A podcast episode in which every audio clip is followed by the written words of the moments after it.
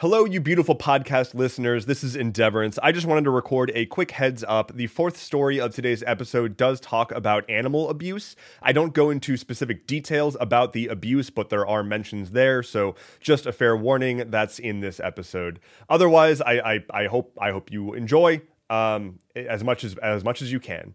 Take care. Be well. I'll see you in the next one. Well, I guess I won't see you. You'll hear me in the next one. All right. Bye bye. Hello. I wore a comfy sweater today, but stuff still happens. So what's up? Victoire! The strikers did it good. Um, they did great. The the writer strikers, the ones who were stri- the writers that striked, they did good, and they reached an agreement with Hollywood executives that shouldn't have taken this long. Let me try that again. The Writers Guild have won their strike, tentatively. After months of striking, they reached an agreement with Hollywood executives to get concessions on, you know, paying them what they're worth.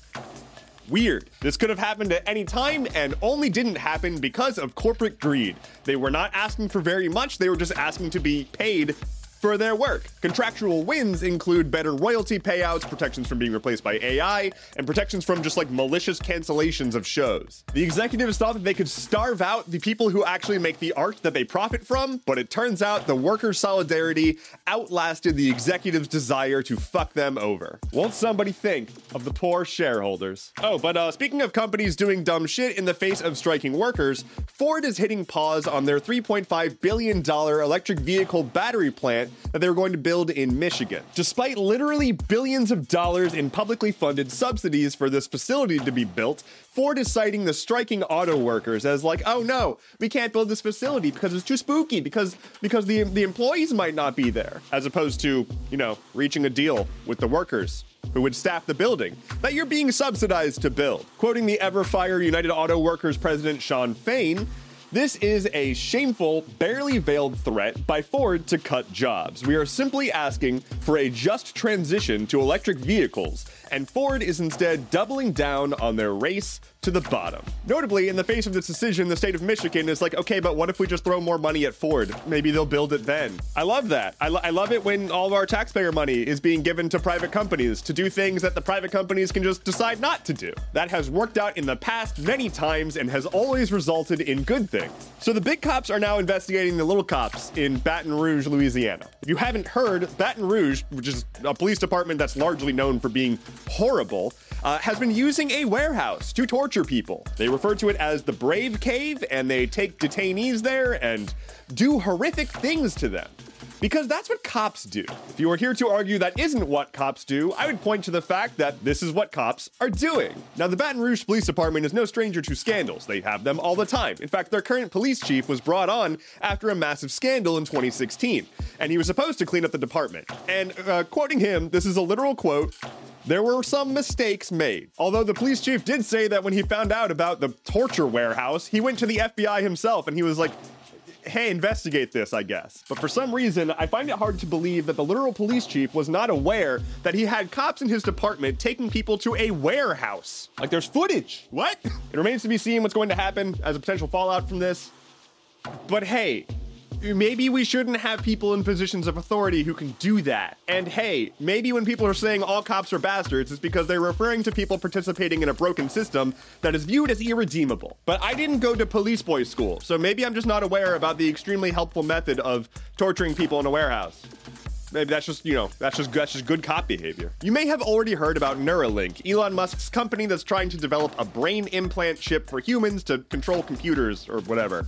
And you've probably heard about how they've been doing a lot of animal abuse in their testing for that, but you may not be aware of just how bad it actually is. While Musk has been publicly trying to downplay the effect that they've been having on these animals, saying that they've only been testing on animals that are near death anyway, and that they're doing everything they can to minimize harm, that's just straight up not true. A report from Wired, which did a bunch of actual investigative digging and talking to employees and whatnot, found that they just brutalized a bunch of monkeys and other animals, thousands of them. I will not go into the specific details about what was done to these animals, but suffice to say, it's horrific, and they were essentially made to live in excruciating pain for weeks on end until ultimately being euthanized. The SEC is potentially investigating the just absolute lies from Musk as he was trying to sell Neuralink to investors and whatnot.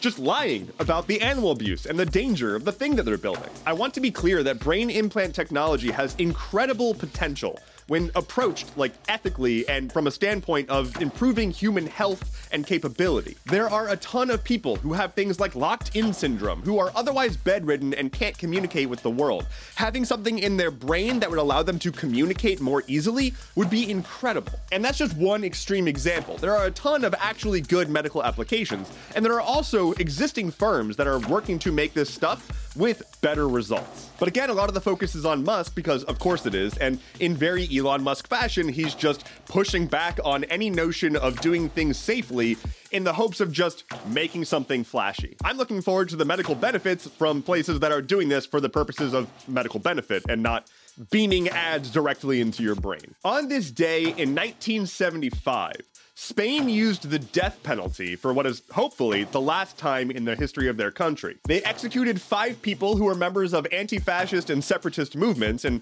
that sparked international outrage and almost condemnation from the UN. I say almost condemnation because while there was a proposal to condemn Spain and their use of the death penalty in this case, the United States stepped in and was like, well, hold on now. After the United States intervened, ultimately what was put out was just a generic statement about human rights that didn't even mention Spain specifically. To this day, the United States remains in the vast minority of countries that still use the death penalty. Lightning round! Marking the fifth year anniversary of popular streaming service Dropout, they will be officially canning the college humor brand. US Republican presidential hopeful Nikki Haley has said that she would raise the retirement age for Social Security benefits for only young people. She's previously said that 65 is way too low of a retirement age. An EU report has found that Twitter has the highest ratio of false information and Russian propaganda from any of the major social platforms. Game engine company Unity has U turned on a lot of the stuff they were doing with their new pricing model, but it, it, it, might be a little too little too late. Reddit is now looking into potentially being able to pay out to users via Reddit Gold after all that stuff that happened with the protests on their website recently, and they lost a bunch of a bunch of traffic. It's not it's not great for them right now. Amazon Prime Video is going to start having ads because of course they will. And finally, for today, a judge has ruled that Donald Trump committed billions of dollars worth of fraud over and underinflating the value of his properties to benefit him depending on the scenario, elevating his value to get loans and deflating his value to avoid taxes. The Trump organization may have to entirely dissolve, we don't quite know yet.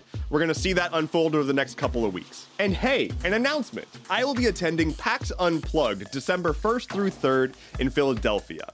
I'll be there doing content stuff, so that's pretty exciting. And if you see me, come say hi. Thank you so much for listening to today's episode of Stuff Keeps Happening. Head to stuffkeepshappening.online for sources, bonus content, and um, a uh uh a light, a big light in the sky. My name is Endeavorance. I'll be back on Friday. Take care and be well.